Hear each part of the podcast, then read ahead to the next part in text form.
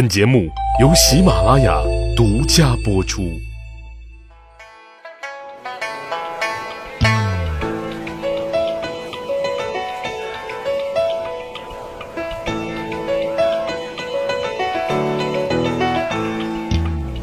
去扒历史，增长见识，密室趣谈，在下大汉。我们常说啊，马王爷有三只眼，那大伙知道吗？这第三只眼是怎么来的吗？又有什么作用呢？其实啊，这里头的故事传说版本是众多的，最具代表性的啊，说有一天玉皇大帝呢就安排马王爷等四神分别前往东西南北方，一个人呢负责一个片区，查看人间恶善。啊，很快，四神呢都将调研报告递交了上来。玉皇大帝一看，除了马王爷分管的片区啊是有恶有善，其他三神上报的片区则是喜气祥和一片呀。玉皇大帝呀大吃一惊，认为这不符合人性啊，于是呢就安排太白金星前去复核。结果发现啊，只有马王爷那是兢兢业业、认真开展调查研究，如实上报。人间恶善，另外三神啊，则是在人间吃香的喝辣的啊，财迷了心，蜜抹了嘴，所以说的都是人间好话。为了表彰马王爷公正无私、廉洁奉公，玉皇大帝呢就赐予他一只竖着长的眼睛。哎，从此呢，马王爷就有了三只眼睛啊。从此以后呢，就变得更加的明辨是非、明察秋毫。所以呢，民间就流传三只眼的马王爷。那可不好惹啊！当然，这都是传说啊。可历史上却真有那些没有三只眼的马王爷。那他们凭借自己的才识、智慧以及独立思辨，破除谎言和迷信，成了谣言的粉碎机呀。汉光武帝时期啊，有一名臣名叫宋军，他在出任九江太守的时候啊，听闻当地有一县。啊，有两座大山，山上呢有一个祭祀山神的供奉祠，当地的人呢特别的信奉啊。有别有用心的巫师呢就造谣说，必须啊要给山神娶媳妇儿啊，山神呢才能够保佑众生。于是呢，这些巫师啊就开始张罗啊，从当地老百姓家的适龄女孩子当中为山神挑选媳妇儿。最要命的是，这种选妻制度啊已经成为一种惯例。造成当地普通老百姓间啊，适龄男女都不敢正常结婚，为什么呢？因为山神还没有选媳妇呢，你怎么敢擅自成婚呢？宋军上任之后啊，觉得这个事儿就非常的荒唐啊！为什么要让一个妙龄少女成为一个虚无山神的祭祀品呢？还为什么光霍霍老百姓家的孩子呢？于是啊，他就下了一道命令，规定。今后凡要给山神娶妻者，人选必须是巫家之女，勿扰良民。各位啊，这政策发布之后啊，这帮鸡贼的巫师们，嗨，就再也没有张罗过给山神娶媳妇的事儿。这感情啊，巫师也心疼自己的闺女啊。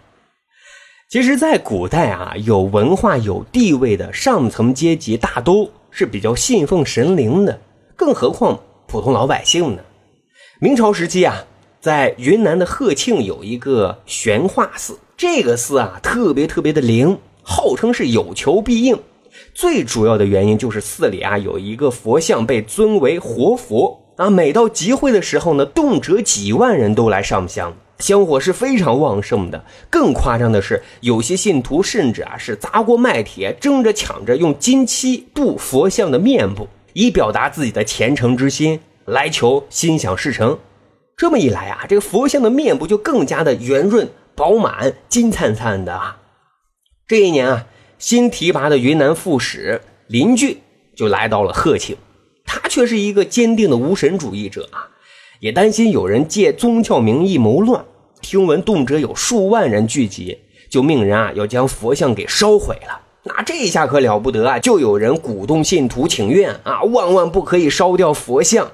哎，这个时候又恰逢遇到了电闪雷鸣，下起了大冰雹，他们就开始造谣说啊，你看吧，这是惹怒了活佛，活佛发脾气了，遭到报应了吧？可是林俊啊，依然要求烧毁佛像。这下再看啊，火呢是越烧越大，但是冰雹哎却越下越小，最后还停了。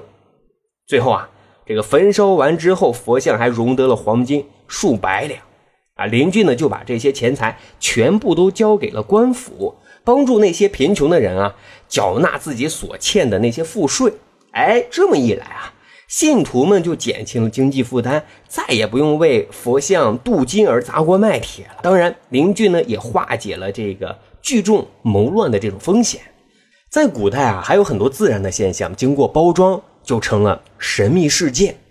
宋朝时期啊，南山的寺庙有一座宏伟的石佛像，有一年啊，突然就爆料说石佛头像散发出万丈光芒啊，大家都说啊，这是佛祖显灵。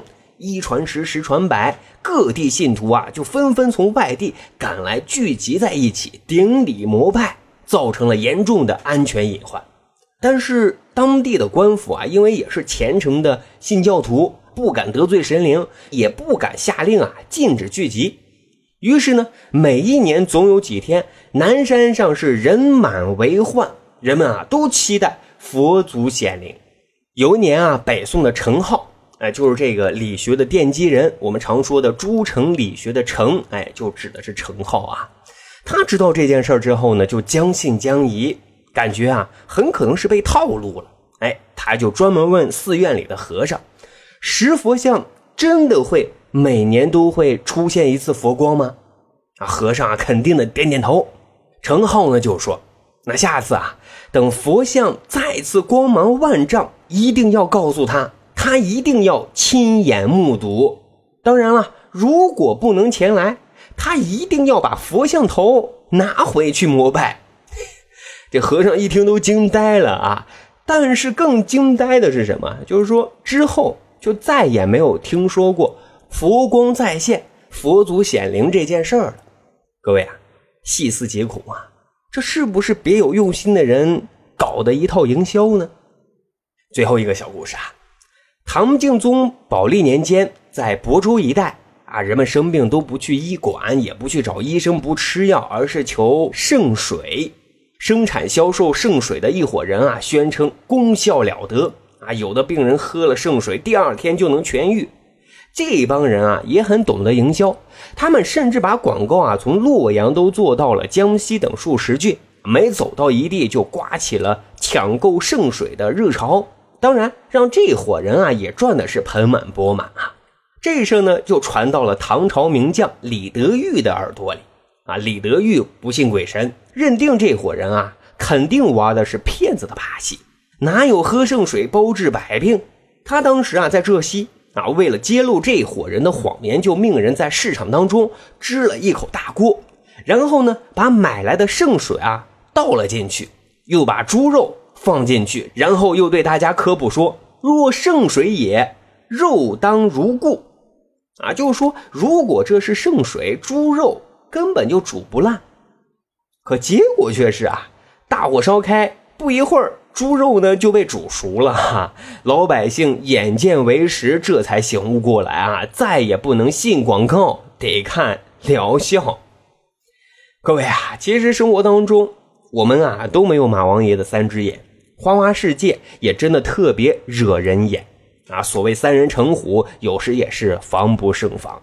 但是谣言最怕你的独立思考，伪科学最怕实践检验。练就马王爷的三只眼，需要我们勤学习、善思辨、不随众啊！这正是谣言止于智者，咱啊一起共勉。好。这就是咱今天要讲的密室趣谈。如果您觉得咱的节目还不错，欢迎大家使用专辑的评分功能为密室趣谈打打分，为大汉啊留留言。